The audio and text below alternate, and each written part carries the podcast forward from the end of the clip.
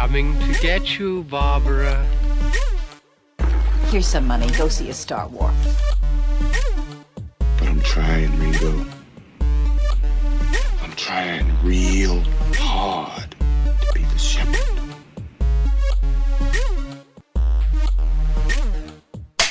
Welcome back to Long Walk Talks. My name is David Hensley. I'm the owner and creative director of Long Walk Productions, and I am joined today, as always, by my two co hosts, Stan Wilson Lee Guten Tag.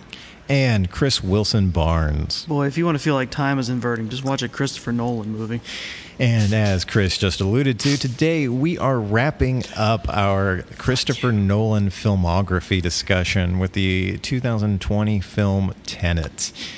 Uh, what a weird year this has been, right, guys? Going from the Kevin Smith and the View Askew universe to Christopher Nolan. and the View Askew universe. uh, a more I mean, skewed universe. uh, uh, yeah, just an askewed universe. Uh, it's been weird uh, t- taking on two directors of exactly the same importance and level. I mean, depending on who you ask, yeah, they are just on very different ends of the spectrum. Um, Chris, uh, and Which St- spectrum, Dave? of the filmmaking spectrum. Uh, Stan, how have you felt about this journey that we've gone on this year from Kevin Smith to Christopher Nolan? you know, it's like, you know how much I I adored Kevin Smith, and uh, I pretty much adore Chris uh, Christopher Nolan. Who are we talking about? Christopher Nolan as as much. You He know, adores like- him so much he almost remembers his name the first time. No, it's like you know. I think the Batman trilogy is very important cinema, especially the uh, Dark Knight, and uh, uh, I, I think it was. I think it was. A, it was a really good. Like you said, it was two different points of the spectrum, and I think it. Uh, it was the difference between Kevin Smith's and I'm doing this in quotes, amateurism and Christopher Nolan's professionalism. You know, because even though we might have things to say about Christopher Nolan and his the way he makes films, he definitely is very professional about his filmmaking. It's chaos versus controlled chaos. Exactly, exactly. Chris, what are your thoughts before we dive into the discussion of Tenet? Uh, well, I mean, I I enjoyed their movies. Uh, Christopher Nolan's, I kind of had to be dragged kicking and screaming into watching.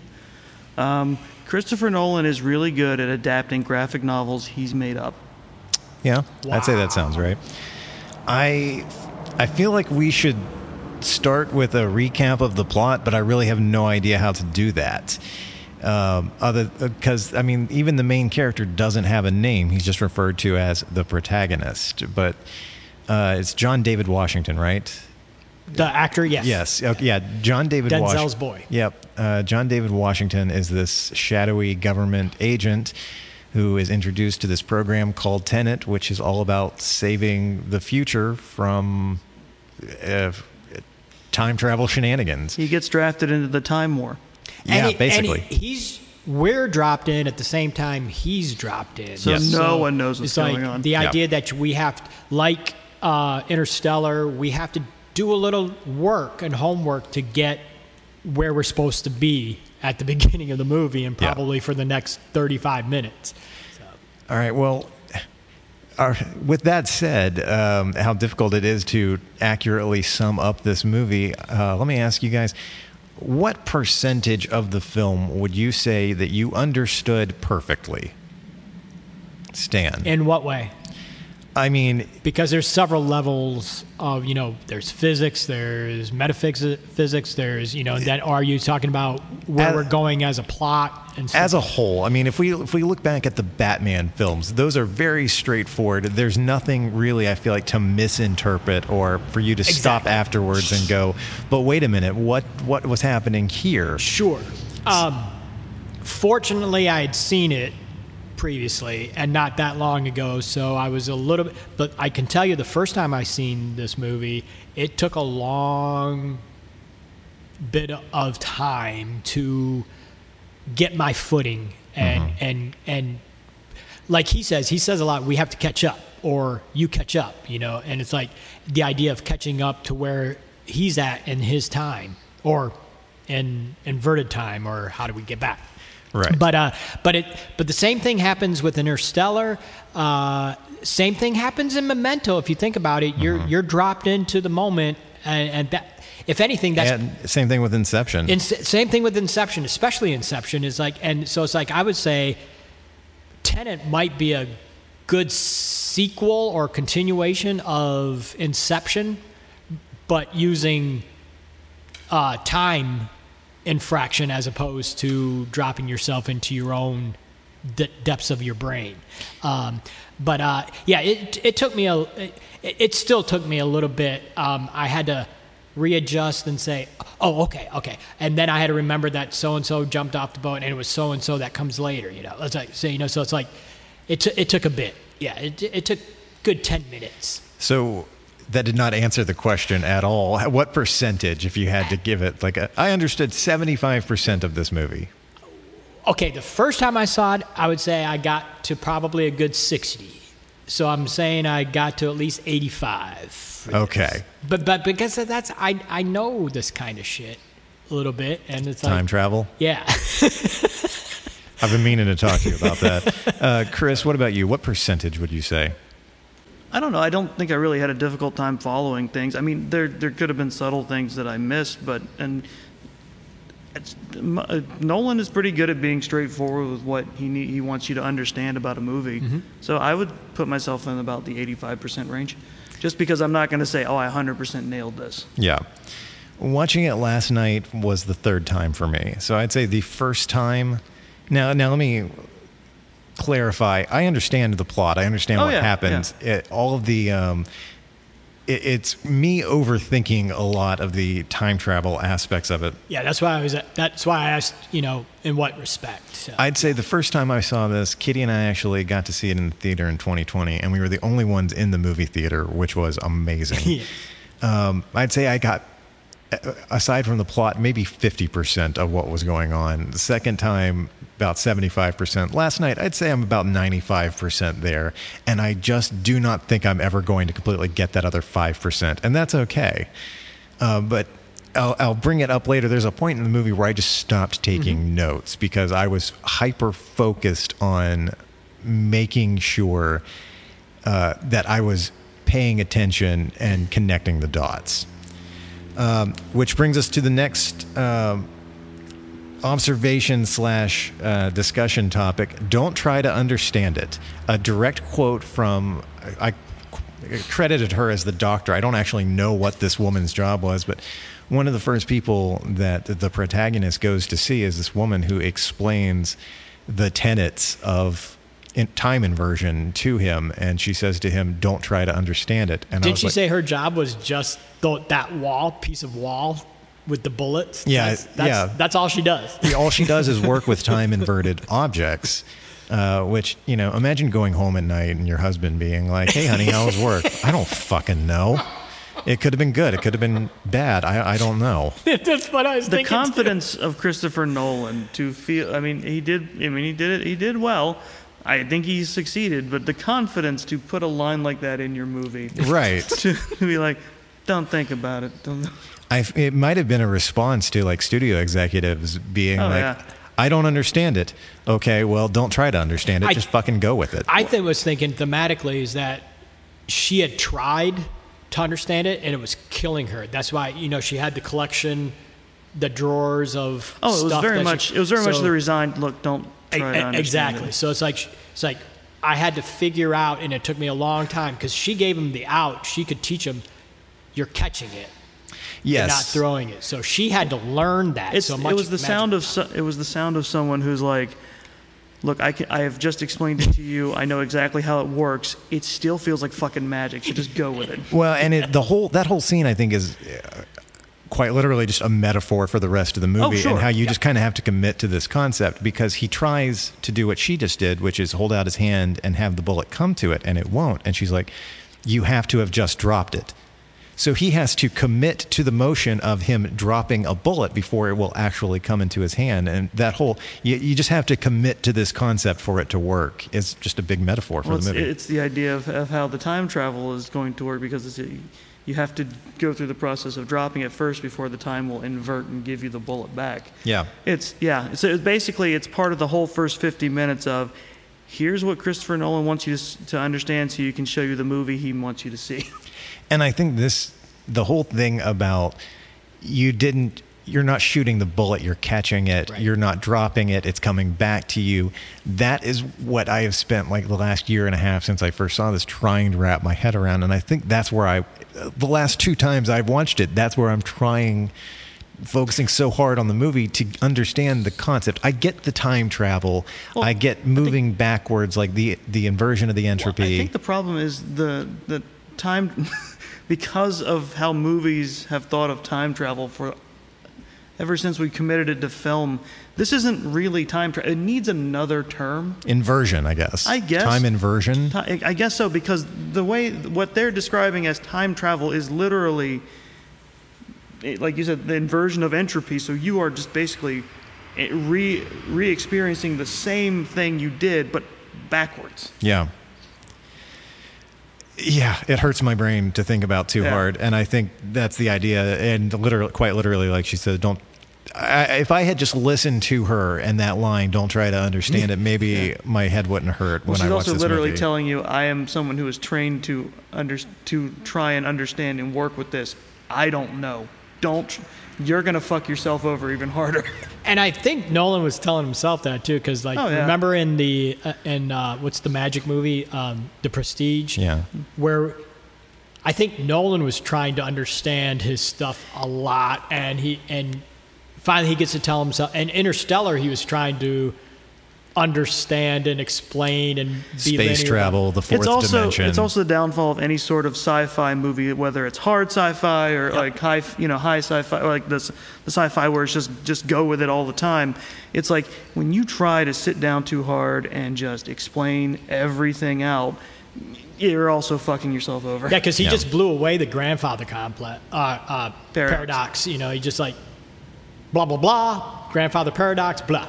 Go on. Yeah, he they explicitly name drop and explain the grandfather uh, complex Paradox. paradox, the grandfather paradox, but then in the same movie go on to defy it. Right. Basically, they're saying it's like, yeah, that's that's the simple idea behind time travel, but ours is different, so it may not work that way. Because if you consider the fact that they explain in the movie, by the way, audience, if you're listening to this and I have it hasn't already become clear, spoiler alert. Uh, if you consider the fact that the beginning of the film, the uh, Kiev Opera House, Yeah. God, I hate the traffic around here. the Kiev Opera House heist and extraction takes place at the exact same time as the final battle. Yes. Then that means Neil died before uh, the protagonist actually met him. Mm-hmm. Because that's where Neil dies, is saving uh, the protagonist's life and opening the lock on that door. Yep. I wish uh, I wish listeners you could see the look on Stan's face as he just put that math together. Those events, yeah, they're Because I never. I, I, I never saw the, their face, so I didn't know Neil was part of that. you, yeah, no, drop- you don't see been. Neil's They drop heavy hints. It's the uh, it's the thing that he's got on his backpack. The protagonist first sees there's a red cord. yeah the red cord on his backpack when he is saved at the opera house. You're right. So Yes. you also have to consider that, That as the extraction is happening at the opera house at the beginning of the movie, the protagonist and Neil are both there. But at the exact same time in Ukraine, or at the uh, ex- Kiev. Kiev. Well, Kiev is the opera house. Um, Stalsk. Stalsk, yes. It's a Russian place. so the protagonist and Neil are also at And, and you see the you see the backpack with the with the string on it. Yeah. Yeah. Um, the thing about this, the, they're amb- he, Nolan's ambiguous but not subtle about that because he does ask Neil at some point, and he goes, "Look, it doesn't matter," mm-hmm. which is basically, "Yeah, I was there." Yeah. Um, yeah. I, I, again, I wish I had like, I wish we could broadcast this recording so that the audience could have seen the, the look on your face. It was priceless. Um, let's. But there, there is that great moment at the end of the movie, which is one of my favorite moments when Neil finally explains and pretty much wraps up or brings uh, the protagonist into the loop. Or he's You know, yeah, you enlisted me. you enlisted me. Um, uh, we have a lot. We're going to go through a lot. We get up to a lot. Um, Or I should I should say you enlisted me a lot sooner than you think. is you basically listen to what me a lot sooner than you think. Um, so the the whole idea that um, he's going to be going through this for a long, long Yeah. time for This is- eternity. You know. It's also a great line when he says, "This is the end of a beautiful friendship." Yes. And, And, for uh, me, it's just beginning. Yeah. Yep. Let's take a second, and by a second, I mean however long this takes. Our next discussion topic is my God, John David Washington is his father's son. This movie could have been made 20 years ago starring Denzel Washington and mm-hmm. been the exact same film. When, Oh, yeah. Whenever there's a back shot, and when he's walking away, that's his dad's walk. Well, not just like physicality, the voice. Voice. They have the exact same cadence. They ex- have the exact same line deliveries. It is fucking eerie how similar they are. And And, and I think Nolan was okay with it because I don't know if I noticed that as much in the BlacKkKlansman. I knew it was Denzel's son, but I didn't note necessarily notice a bunch of Denzelisms happening in him.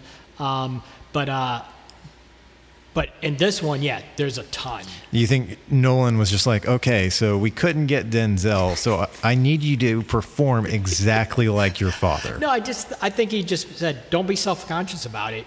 You're Denzel Washington's son. You're gonna have mannerisms of your dad, so don't worry about it. Just do the part. I think it's a missed opportunity that we don't see the protagonist in the future played by Denzel Washington. That'd be a hell of a thing. Maybe Neil knows him. I think the main difference, uh, Denzel has more of a casualness to him that I think his son doesn't quite have yet. Yeah, that's But fair. He, he was that. also playing a more intense role. Yeah. But from what I was watching, it was like, but yeah, there's a, there's a bit of a casualness about Denzel. Yeah. Until he gets really intense. Yeah, that's true. Thinking about like Man on Fire Denzel versus Tenet uh, John David or yeah, John David. yeah. Just say John. Yeah. JD. I, I'm getting JD. There we go. Yeah. Um, there is a moment in the when he's with uh, I forgot her name, Kat, in Yeah. the uh, restaurant, and all the guys come in. And, Oh, yeah, and he, yeah. he totally goes into Denzel Yes. that point. You know, he has those one-liners, and I was like, hmm, what are you gonna do? you know, and it's like, and then he comes, then he does his fight. And they're like waiting for the bad guys to come out in the car, and then he just does his strut down the stairs and Yes. out and buttons the jacket like his dad would. Yep. It's it's very much a James Bond kind of It really moment. is, and yeah. I had the thought I, I didn't write this down in my notes, but this feels like uh, James Bond meets Inception. This whole movie. I could see that. yeah. Absolutely. I also didn't write this down, but I want to take a second to talk about it. Uh, I love the use of good improvised weapons in action movie fight scenes. And I think the most painful one I've seen in recent memory is him using a fucking cheese grater. I was grater about to say the cheese grater, fight, punching the guy in the face with a cheese grater. and then holding it against the side of his face Mm-hmm. and raking it down his cheek. Mm-hmm. Yeah, you don't see enough cheese graters in hand-to-hand fistfights. He's in a kitchen. And the best part of it is that he was doing as he's walking, so it was almost like just a natural, nonchalant walk as he's punching the guy with Yes. the grater. So it's like there was none of this, you know, added extra, you know, I got to sell it that I'm in a fight. He was just like walking through a kitchen. I have a cheese grater and I'm going to use it to punch a guy. And it was just a normal walk through the kitchen. yeah, and then he just slings a whole bunch of plates. Like Yeah. I feel bad for the poor employees of that restaurant, like walking in, like what the fuck happened? Eh, I bet. I bet they're not too surprised. I'm betting that's a front place. Yeah. Still though, we need a movie about those guys, the poor kitchen workers. it would have to be a comedy where you, you you're working at the front for where international spy stuff happens. and it would star Adrien Brody. you know. No. and get really sad and depressing. All right, um, let's move on, and we're just kind of speeding through topics, but uh, I get the feeling that's going to slow down. I can toss in with. I We was can t- invert. I was. That's what it is to make this episode a full hour because we're only at like the twenty minute mark. Uh, once once we get done, I'm just going to play the whole episode backwards. Which will be forward for some folks. Well, you know, I it was it would have been too much, but I, when I We'll was have to be about careful. The inverted podcast will make people's ears bleed. yeah, well, I thought about Or enter them and blow their insides up. last night when I was um, co- like conceptualizing this episode and these topics. I was, I really thought about. Uh, not telling you guys, but starting the episode off with being like, "All right, well, if you want to follow Long Walk Productions online, uh, Chris, where can people follow you online at? Oh, good, Stan, we're are done. you I on can social go. media? Yeah, and just proceed Oh, backwards. I can I can toss in with uh, what I was talking about with you on the way over. Is like, um, boy, Nolan sure loves a well uh, well coordinated heist, doesn't he? Well, let me piggyback on that because our, that's what I wrote down for the next discussion topic. Wow, Nolan really l- loves finding convoluted ways to get in and out of places. It's places. true. He did borrow the bungee jump from Dark Knight, though. Well, I'm so saying- like, so he's like, he, he- did. He said, "Okay, I don't want to. I don't want to have to make a new. Let's just use I was this just bring up all the movies we've watched, especially Inception. Uh, it was just, and this one is just like there's a heist in there somewhere. There's there's a heist in the Dark Knight. Yeah. Uh, there's two in this one, uh, and it's like I'm pretty sure he had to be to, be- had to be forced to drop one from Interstellar somehow. Well, it's funny when you brought that up. I start immediately started thinking like, wait, wasn't there? I, No, was there- there, a heist in Interstellar? No, there's a distraction scene where they burn the crops. It's Well, like, there's Yeah. a distraction scene, but the idea that they have to go to this black hole, and they, you know, and he has, he ends up sending himself in, and he gets into. They the, have to heist the gets secrets of the universe to save yes. yeah. I think that's what it So- is. Like I was trying to rationalize that in my head. the prestige, the whole stealing secrets and Mm-hmm. shit, you know, and and they have to steal the magic of electricity. Yes. Yeah. the whole Tesla shit. yeah, during the whole thing where um, Neil and the protagonist are trying to get into uh, that high rise Yes. uh, in Mumbai. It was Mumbai, right? It- yeah, it was in India. Yeah. Uh, it gave me major Dark Knight Skyhook vibes. Yeah, yeah. And I want to know, like, apparently the Skyhook was a was an actual CIA idea that It- was just deemed. Yeah, I don't think it was. I don't know. It, it may have been used at least once, or but or, or it was just a concept. But it was a thing that they thought of actually using. Yeah. and just it was too impractical. But like inverted bungee jumping, who the fuck came up with that idea? someone who wasn't going to do it. well, yeah. If uh, if I ever find myself in a situation where I have to commit some kind of elaborate, convoluted heist, I want Christopher and or Jonathan Nolan on my team. Yeah, just have them there as a consultant for. It's like if this were in a movie, or Michael would you- Mann. If this were in a movie, what would you guys do? And just take all their notes. Well, Michael Mann, I mean, as much as I love Heat, their plots really did. In, in the movie Heat, just involve going in with guns. Yeah. Like- you didn't need a plane. No, they don't need planes. They don't need, uh, you know, bungee cords. Uh, So- but I do love an elaborate heist. that also reminds me, the second one shouldn't have worked. I mean, it did, but it shouldn't have. the second heist. The second heist, in, yeah, when they're when they're closing in on the truck with their vehicles. Oh, yeah. It was like by vehicle too. like the the people running security should have been like, hey, something's going on. But, But- did they take out? Well, they did. Well, eventually, when they had- After. yeah, when they had all four vehicles close in, then they hit the brakes in a way that disables the, the people running. well, and the interior, you see the interior of one of those trucks, and they've got a bunch Right. of signal scrambling equipment. Right. But that was after they'd already been boxed in. Yeah. These the drivers of the truck with the uh, the piece of the algorithm on it were very chill about being boxed Them- in. But yeah, but they were also like front and behind. They had an escort, and it's like they once they saw vehicle one and two, like by vehicle two, I'd be like, "Hey guys, there's vehicles starting to surround us." Mm-hmm. it was a great fucking plan, though. No, I mean it looked beautiful and it went well, but it's just like, and it's and it's I went with it because it's cool, but I was just in the back of my head, it's like this wouldn't work. I, I think that might have been a reason why he picked those specific yeah, uh, automobiles is because it would Maybe. be let you know. It's like if you have a tr- fire truck coming off the I don't exit know, but just you like can buy that. I'd be you know, nervous as another- someone on that on that convoy. As soon as I saw the empty flatbed pull up, it's like, Yeah. hey, that's roughly the size of our truck. Yeah. Yeah, but how do you tell a fire truck, a school bus, an ambulance, and whatever else they had to away. fuck off? like, listen, I know that you you might be on the way to somewhere important, but we're we're hauling a piece of time traveling equipment here. Can you and that not? might be the reason why they were so chill is because they've probably been trained. If something happens, you know,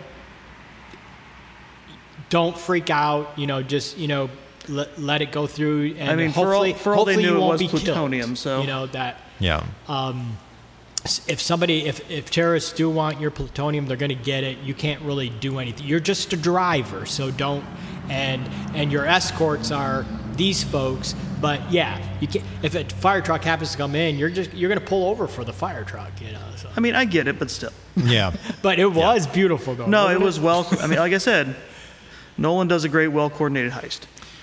Uh, I agree. I love a good great aerial heist. shots for I was, that Oh, he yeah. does to Yeah. lead into this stuff too so And I was, te- and I was telling Dave, Nolan does something great with those heists where it's like, for most movies, you see a heist like that, and then what drives the plot is something goes wrong. But Yes. It's, but it's nice to see because Nolan is like establishing that these people are professionals. They're great at what they do.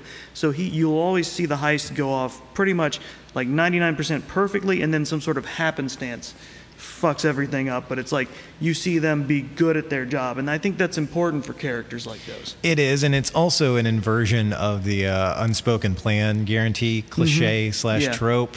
Um, you don't really see them discuss any of these plans on screen. You just watch them unfold. You get to see them do it. Yeah. Now, had Nolan had the characters take the time to be like, all right, now once all four trucks are surrounding the truck with the plutonium, then you're going to get on top via the fire truck's ladder and you're going to burn your way in and you're going to get it and get out and then we'll all split off. I feel like had they taken the time to explain that, then of course something would have gone It wrong is- during that. It is an American thing where it's just like you want to do a cool montage, but it's all tell, don't show. Yeah. And he, he is a really great at show, don't tell. Yeah. All right. Well, our next discussion topic isn't a discussion topic. We don't have anymore because, as I put in the notes, uh, I stopped coming up with the discussion topics and, and stopped taking notes around the time that the free the first Freeport The heist first scene Freeport. happened. Yeah. Because it was at that point, having seen it two times prior, that I was like, okay. This, this is where things start getting insane. This is where the time travel really starts coming into play. This is where multiple versions of the same characters start to exist. I have to fucking pay attention, and I just I completely forgot to take notes. I was so I just imagine you sitting there just like, uh, just uh, clockwork oranging yourself with your eyes open like this, uh, just pulling them open. Well, you know, uh, we people always talk about like audiences like being too focused on their cell phones. You know, the, the boomer thing. Uh, who was it? Ridley Scott? Ridley Scott, yeah. Yeah, fucking Ridley Scott. He blamed- Millennials and their cell phones. He blamed ruining- the, the non-success of his The Last Duel. The last duel on millennials and their cell phones. Yeah. Um, As an elder millennial pushing 40, I, Yeah. let me tell you, that's not true. Uh, I didn't even once we hit that scene. I didn't even pick up my phone to take notes or discussion topics or anything. I was Oh, no. fully enraptured. Because yeah, you have to be. I could hear myself. You have to be because once it gets to that point and you start seeing the parallel stuff happening, and then you see, you know, the fight, the first fight in the hallways, and uh, uh, starting and having seen it before, you start piecing together. Oh, oh, okay, that's why Neil didn't say anything about it, blah blah blah blah blah. blah.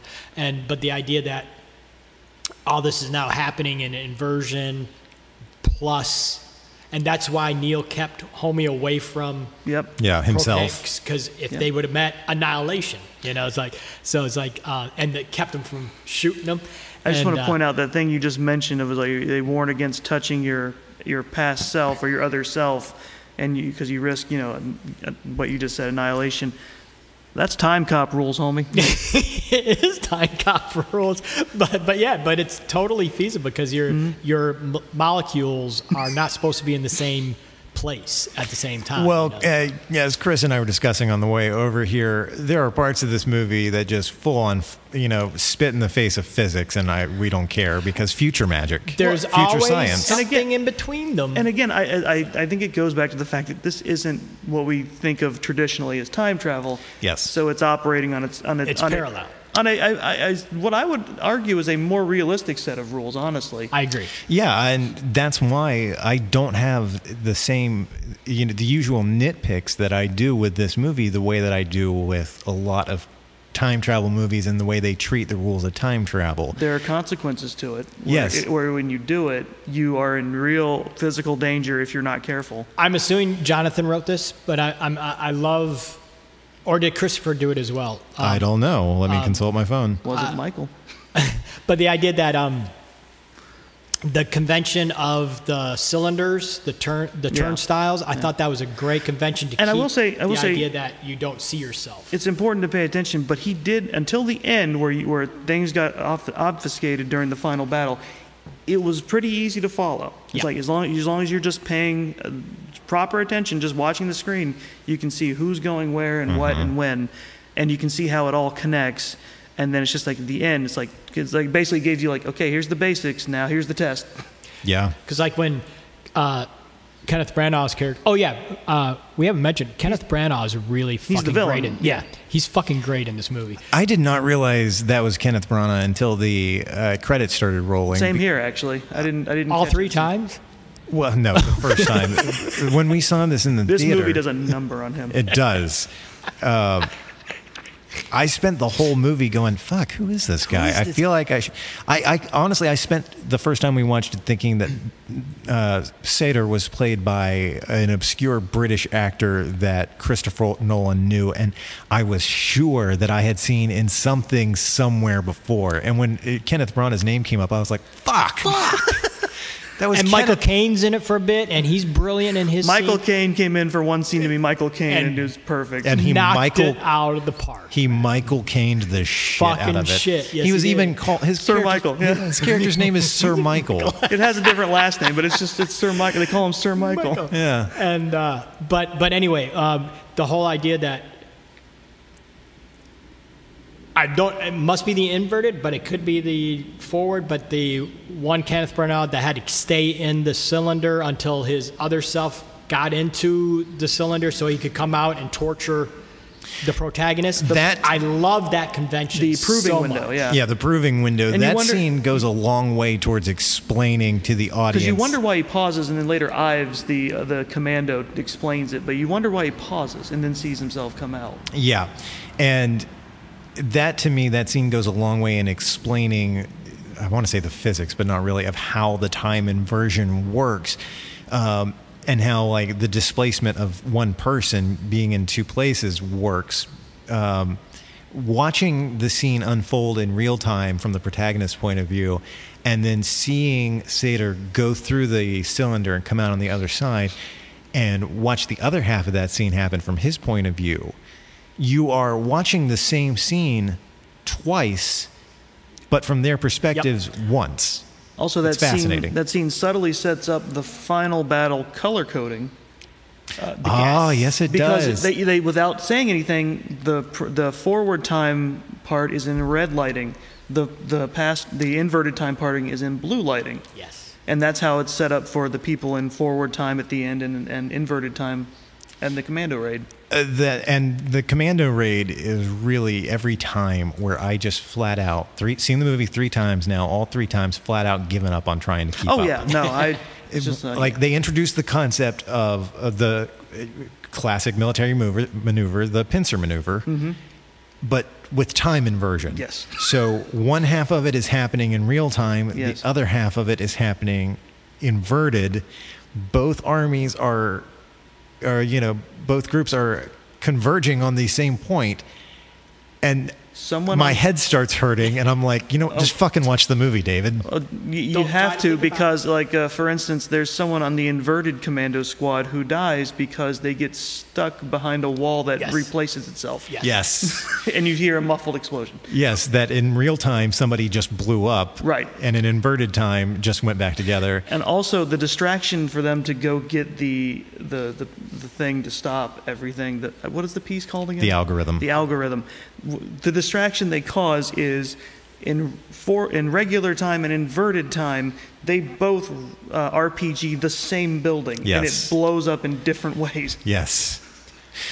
And and that and then Oh no, I've gone cross-eyed. as yes, exactly. That's me every But fucking that's, time. That's my own. Is my question is that is that why Neil is the one that's in the permanent loop? Is because he's the one that switched.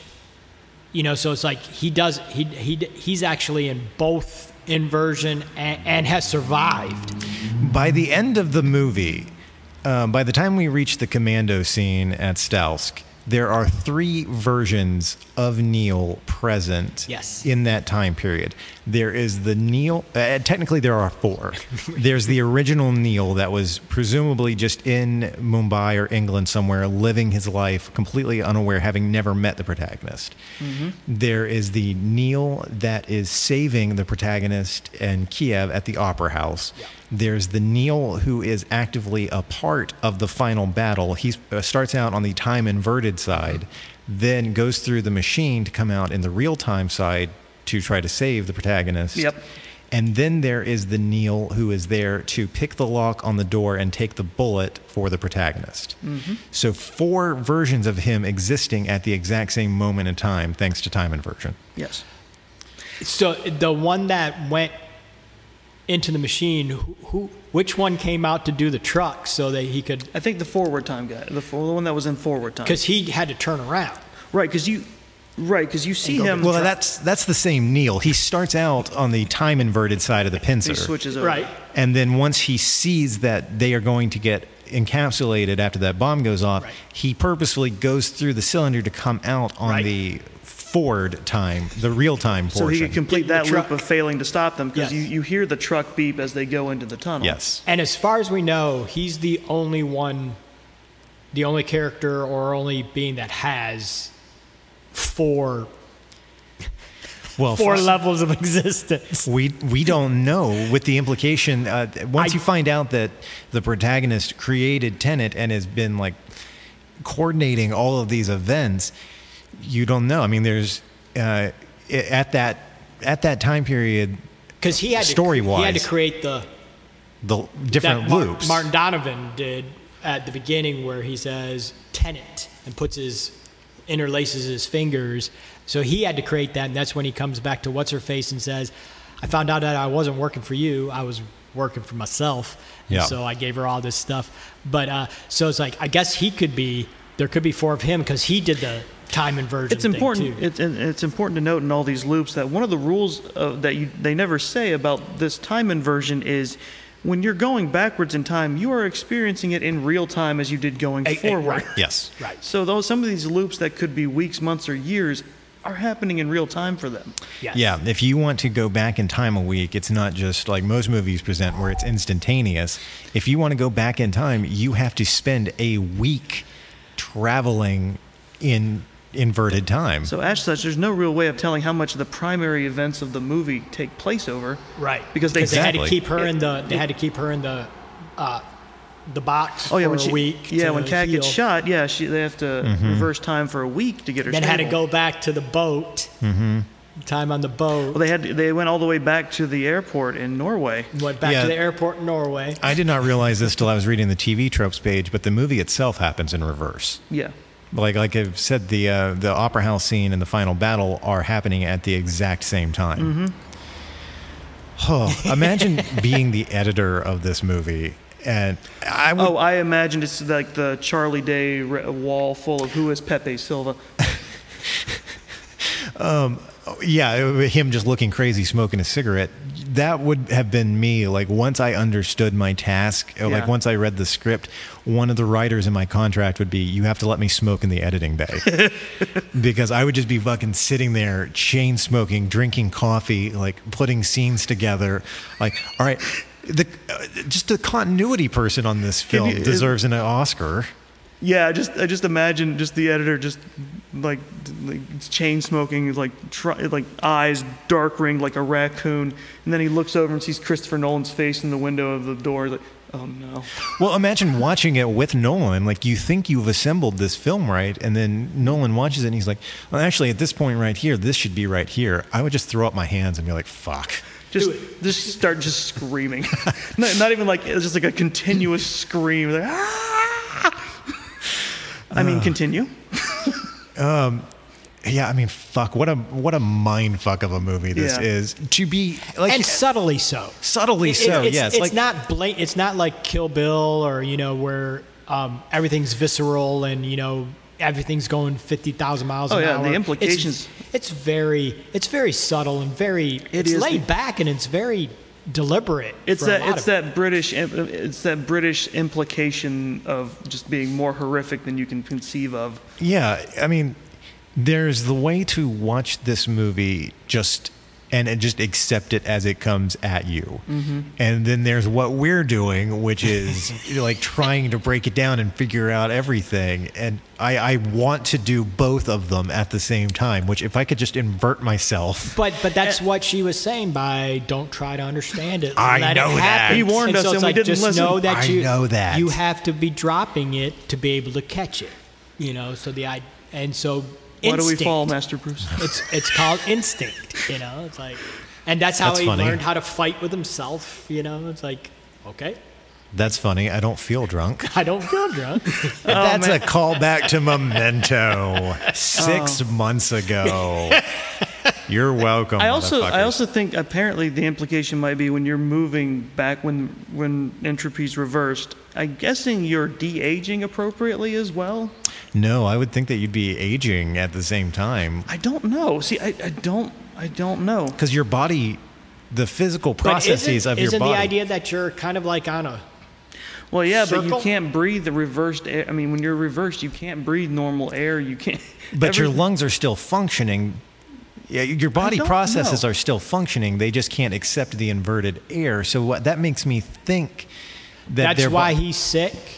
Yeah, That's but why it's- Kenneth it's- Branagh's character is sick. I know he's Well, got no, no, that's because he was he was cleaning up Pancreatic. radio material in a fr- from in a in a segregated zone in Russia as a as a young person. But wouldn't Yeah. have that wouldn't have that been like instigated and Pretty more sure- um, exemplified by the continuous back and forth? Well, I, I don't know. I'm just going to tell you right now, I'm not going to do the math on Kenneth Branagh's age versus what's supposed to be happening in Stalsk in the 80s. But I, it's always well, no, it would have been 90s. It was it was fall of the Soviet Union. That would be like 93, 92. Right, and he, he's presented as being very young in those brief scenes. Yeah. So that's what I'm thinking with Sator is the reason uh, Sator is so much older than Kat is because he has been going Okay. back and can- forth so honestly, many times. I can buy either explanation.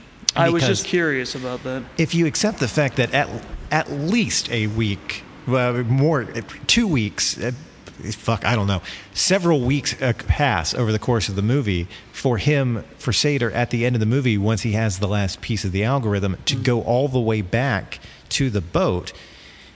That's double the amount of time that the story takes place over. So if you consider that he's been going back and forth like that this whole time, it could very easily be that he's actually, like, realistically only 30 you would think like looking at a birth certificate oh this man is 30 or 40 Well, that years plus So old the the, Sator well, at that the plus the cancer would age him prematurely. So the That's Sator at too. the end on the boat was the Sator we had been following. Yes. Yes. So Oh, that's yeah. why he had the phone and why he knew Kat was supposed. Well, he didn't know Kat was going to kill him. he though. didn't know. no he did- because he because thought he cha- she changed up. because he thought that he had killed her He thought he had Yeah. killed her. because the uh, inversion radiation is supposed to be lethal so even just wounding her during that torture scene uh, should have killed her had neil and the protagonist not gone to such extremes to Yes. Transport her back in time Right. through the through inversion And so when she shows, it's like, oh shit, you are the person later on. yeah he spends like, that whole time thinking since he went back that she is, Is the the one that's yeah there with him already? Okay, yeah.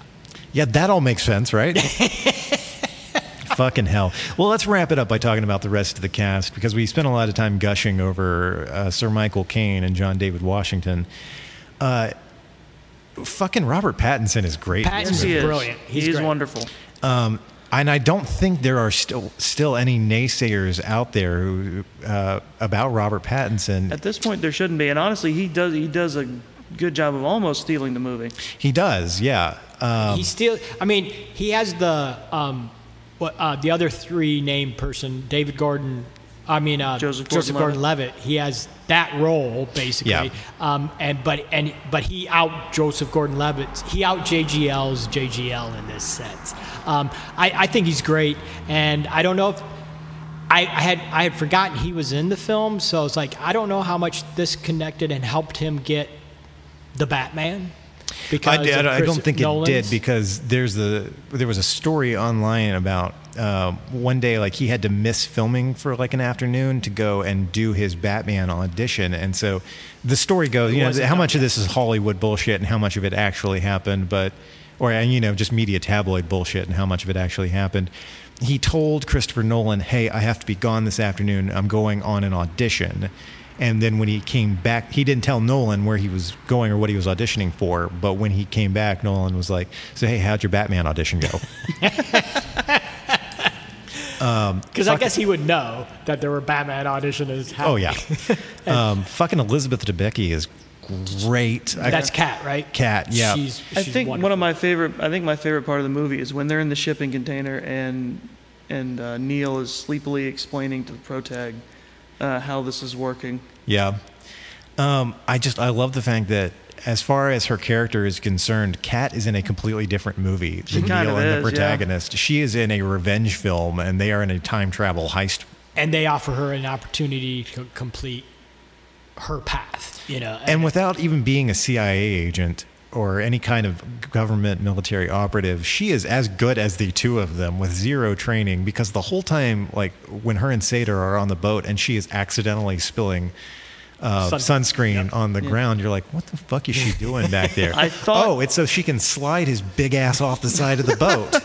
Well, I, I, I was like, I didn't know that's exactly what was going to happen because I saw her unhooking the wires that the that were keeping, you know, that were the safety wires. But I was like, is she like spreading gasoline? is she going to light him on fire? I mean, that would have been one way to do it. And Yeah. at that point, you couldn't have blamed her. Oh, and you and you also said that this is one of the. Uh, you pointed out this is one of the funniest parts of the movie is when she kills him ahead of ahead of when they. Yes, um, when they're talking, like after everything has happened, after they've buried the bomb and gotten away, and she gets on the comm And they're like, with, "You jumped the gun." Yeah, they're saying you jumped the gun, you killed him. She's like, it's because I knew that you guys would, wait, wait. you guys would uh, do it, right? Uh, I knew that you guys would do it. You guys did it, right? and what's his face was the driver in Inception, right? Right? Mahir? Mahir. I Um, don't know that he was. I don't know if he Or- was. Are you That thinking might about just- the doctor? Because he was the doctor slash driver, the anesthesiologist slash driver. In Inception, right? no, no, I don't know that's the same actor, but I know that's the character you're thinking of.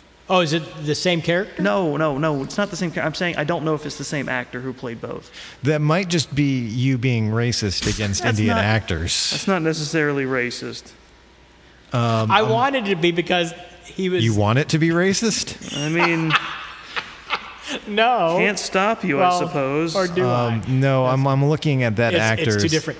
Uh, Himesh Patel played Mahir, and I don't know who played uh, Well, well, he was character in Inception. He was yeah, it's in- not. it's not in his person. little in his little that he gets to do. He's really fun, and in in the same way that the actor in Inception is really good in the little stuff that he has, which is a there little was bit a, more. There was a still. there was yeah there was a bit more to the guy in Inception because he, he because he, he had to bring everybody out. he had since yeah since he had to be part of the dream heist he had to have a bit more. Yeah, to he's him. present in Inception. That character is present throughout the film. In Tenet, this character just shows Is the up when needed. but I think that's I, I like that with with Christopher Nolan's like side characters. Just, there's no it's like they're capable people usually. they have specialties, and Yeah. this guy's uh, Mahir's is transportation. The man knows how to fly a plane and crash it, and he knows how to drive a boat. Who uh, who was the guy who played Mahir? Who did it say? Uh, I just looked at it. Himesh something. Uh, yeah, okay. It's uh, Yus- Yusuf in Inception was played by Dilip Rao. Okay. But, Oh, but boy. anyway, yeah, the the other folks in this cast. Um, so there was never a point where JD was overpow- overpowering in the movie. He had so many great moments with other mm-hmm. folks, whether it was a one scene thing with like with Michael Caine, Sir Michael Caine, I'm sorry, and that or throughout the film with Neil, with Robert Pattinson. And again, yeah, let's go back. Robert Pattinson is wonderful. I told Chris earlier. brilliant. Everybody needs a friend like Neil. Yes. Yeah, A friend absolutely. who will travel through Will time to take your a bullet hand for on- you. Yep, take your hand on his throat, you know, and with the gun at It's like, okay, I got to go through this. This is like the 50th fifth time I've done this, but sure, yeah, that's right. Um, but uh, yes, Neil and Robert Pattinson and Kenneth Branagh. If there is folks that steal the movie, it would be those two. But uh, they both play their stuff perfectly with everybody else. It's great. Now, I'm having trouble thinking of other actors. And now, obviously, we're excluding Heath Ledger as the Joker because that character is such a large ham anyway. But I'm trying to think of other Christopher Nolan characters who got to be as big and ridiculous and ham it up as much as Kenneth Branagh did.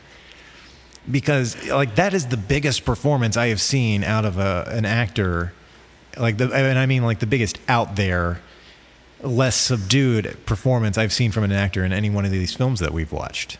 Can you guys think of anyone else who got to do that kind of crazy? It's it's it's vague, but I would think there was something in the Prestige like that because that lent itself to that kind of thing. Yeah, Joe Pants in Memento. Yeah. I mean, it wasn't as loud. it maybe, wasn't. but- I'm thinking like there there But- haven't been as many complete monsters the way that Sator is. Oh, sure. Leonardo is pretty big in Inception. You know, uh, I mean, because he has to go through That's so true, much emotionally and stuff. To His get trauma to is his the wife, thing that's fucking you up the whole heist. Yeah. So, Um, what's her face in? Uh, uh, oh my God, uh, the French act. Marion Cotillard, Marion Cotillard in. Um, Inception. well, in Inception, but more so. Oh, The in- Dark Knight in Rises? Dark Knight Rises. She gets. She goes from really low key to really to super villainous to super villainous to over the top showy. death. Well, I mean, Uh, and then there's also Bane. Bane gets to, Bane to and tromp around a bit. Ra's al Ghul. It, and begins not well, and begins not so much to me because I think um, Cillian Murphy still steals it as Scar- Scarecrow. Oh, Scarecrow. Yes. gets Okay. Yes. I think uh, Cillian Murphy's the only person who got to have as much fun as Kenneth Branagh did, just hamming it up.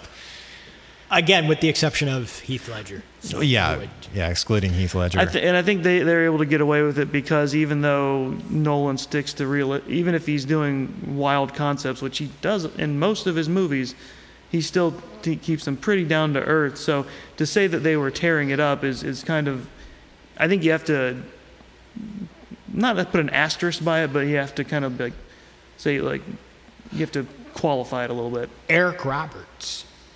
Eric Roberts gave a very, a pretty subdued performance. But when he's dropped well, yeah, and he's, loses he his was knees and ankles. he was playing the role of a man who just got But- dropped from a balcony. But his stuff And was his pretty leg big. Yeah. And the scene in when Joker comes into the gang meeting and oh, see, no, I don't think that's on the same cr- level of crazy that Kenneth Branagh got to play. but Kenneth Branagh was he was crazy because he was a Russian gangster and they're just crazy, you know. Do not get us in trouble with the Russians, Stan.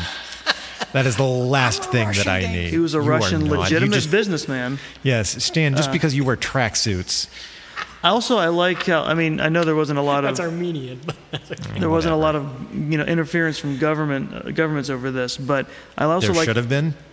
I think maybe a, a few more noses should have been poked in, but that would have just muddled everything. Yeah. But I think they had a good way of closing off the final battle because they offhandedly mentioned that. Um, what was the character's name? The the Russian guy's name again? Sator. Sator. His his his company ever since you know his company got big and was handling that. His company basically controlled that entire area of Yes. Stalsk 12. Yeah. So that you know they they were the only presence there. So of course no one's gonna be be out there other than them. because they did talk about how it had been just completely deserted Mm-hmm. and everybody had left that were fighting the Cold War of that time. They, uh, it was it was no longer there, and then all of a sudden he comes out of nowhere and it's created a, Well, a kingdom in that place. Thanks to future interference. thanks to a future Right. interference. Well, guys, I think that's going to close out uh, our Christopher Nolan discussion and our year of contrasting directors. Um, what a journey this has been from Clerks to Tenet. Um, and I'm very excited. If you think about it, Kevin Smith is sort of an inversion, parallel inversion Stop. Just- of Christopher no, no. Nolan because That- you know no. you got the funny adventures and you got the not so funny. which was which. Okay, but can we can we in a future episode conceptualize Christopher Nolan movies with Kevin Smith characters and, And vice versa, yeah. like uh, Dante and Randall in Tenet, and Clerks with the protagonist and Neil. Yeah. Yeah. Oh, absolutely. Chris would love that. It's shot and it's shot like a Nolan movie for Clerks. Yes, and clerks. But are- it's but it's got the the the the cheap the cheap clerk style for Tenet. yes. Okay, so what what which movie is inter, is uh, is flipped with Mallrats? that would be Inception. prestige, right? No, no, I'm going with Inception. okay, that yeah, really? I can see that. Yeah. Okay. Yeah. You want Brody running around inside? Yes, I want Brody making people's dreams uh, and being chased by his murderous ex, Shannen Doherty. Everyone keeps. Or, I want- wouldn't Shannen Doherty be the one he's trying to get to? Well, I want Silent Bob playing the role of Yusuf. Um, I, I want Jay being JGL's you want, character. Kevin, you want Kevin Smith mugging for the camera, trying to wake people up. Yes, exactly. That's what I want. All right, so to set us up for next year's four perfect films for each of us, I'm shuffling some pieces of paper that I've written numbers on. So one at a time. Let's start with uh, Stan. Take your headphones off. Come over here and pick a number, and we're going to see what order we're going in. If I had a nickel for every time that was asked of me. I would really prefer that not to be a thing that happens. All right, so I'm, I'm holding out one of these cards Stan is face down. Stan is approaching the table. yes, let's keep this real dramatic for the audience. Pick which choosing number you want. choosing his paper. All right, Stan, which number have you got? He's number. He's number. Oh, one. Stan's number Oh, one. All right, so that means Stan, you're picking the first four films that we discuss next year. Uh, so go ahead and go back to your seat and put your headphones back on. And think about what you've done. Yep, and uh, I'm gonna vamp here to keep things from getting boring while Chris takes his headphones off and comes to get a number. So Chris, come on up, pick a number. Which one do you want? It's not that hard. Just pick a pick a number. Chris picked five. All right, Chris is number two. So you're gonna pick the next four films we discuss next year, and that leaves me with number three. So we're gonna Oh, close. oh, that. Oh, well, see, when since you told me about this idea, I've already picked my four movies, so that this actually gets interesting because that it lines up with an idea I had if I didn't get the last half, the last third of the, the year. Uh, so, listeners, I talked about it in our uh, last episode. That I think when we talked about Interstellar, but the idea for next year, we're breaking away from director-specific uh, discussions next year, and each of us are going to pick four films that we consider perfect tens. So, Stan, you'll have January, February, March, and April. Uh, every month, we'll dis- we'll watch and discuss a film that you pick that you think is a perfect ten which leaves Chris with May, June, July, and August, and I'll take September, October, November, and December. And that's what we're going to do next year. And time permitting, we're going to try to keep doing off topic episodes. Now that we're up to four podcasts on this network, that's become a little more difficult. Uh, but I do like doing off topic episodes. And that is why, time permitting, uh, at the end of the month, uh, These two are. in two weeks. No, you're you're in on this motherfucker. We're going to be talking about a very special Christmas film. We we in previous years we've talked about Olive, the other reindeer. We talked about Grandma got run over by a reindeer.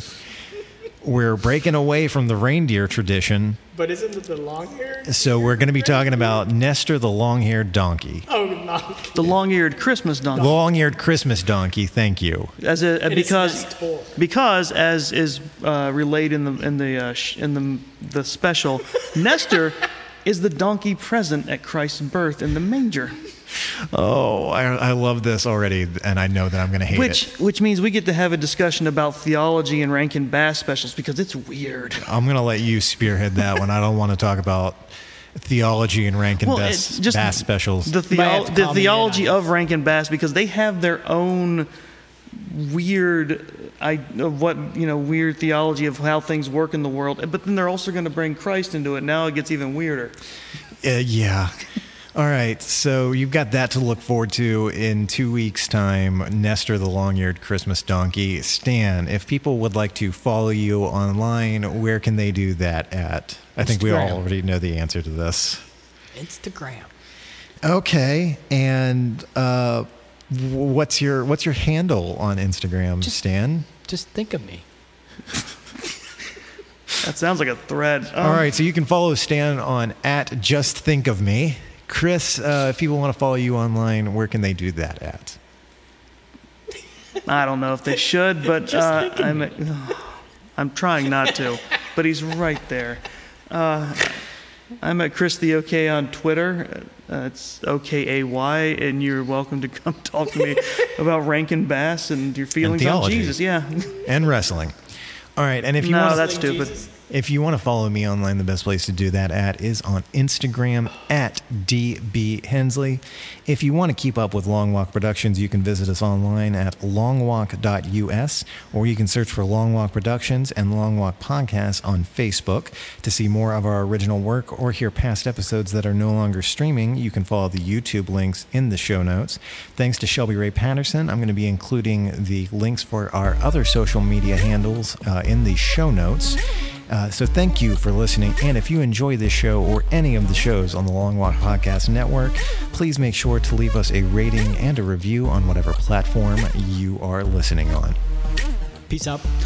I think Clerks 2 would swap with uh, Interstellar just so at some point Jay can pass by and they can go, Homeboy fuck a Martian once.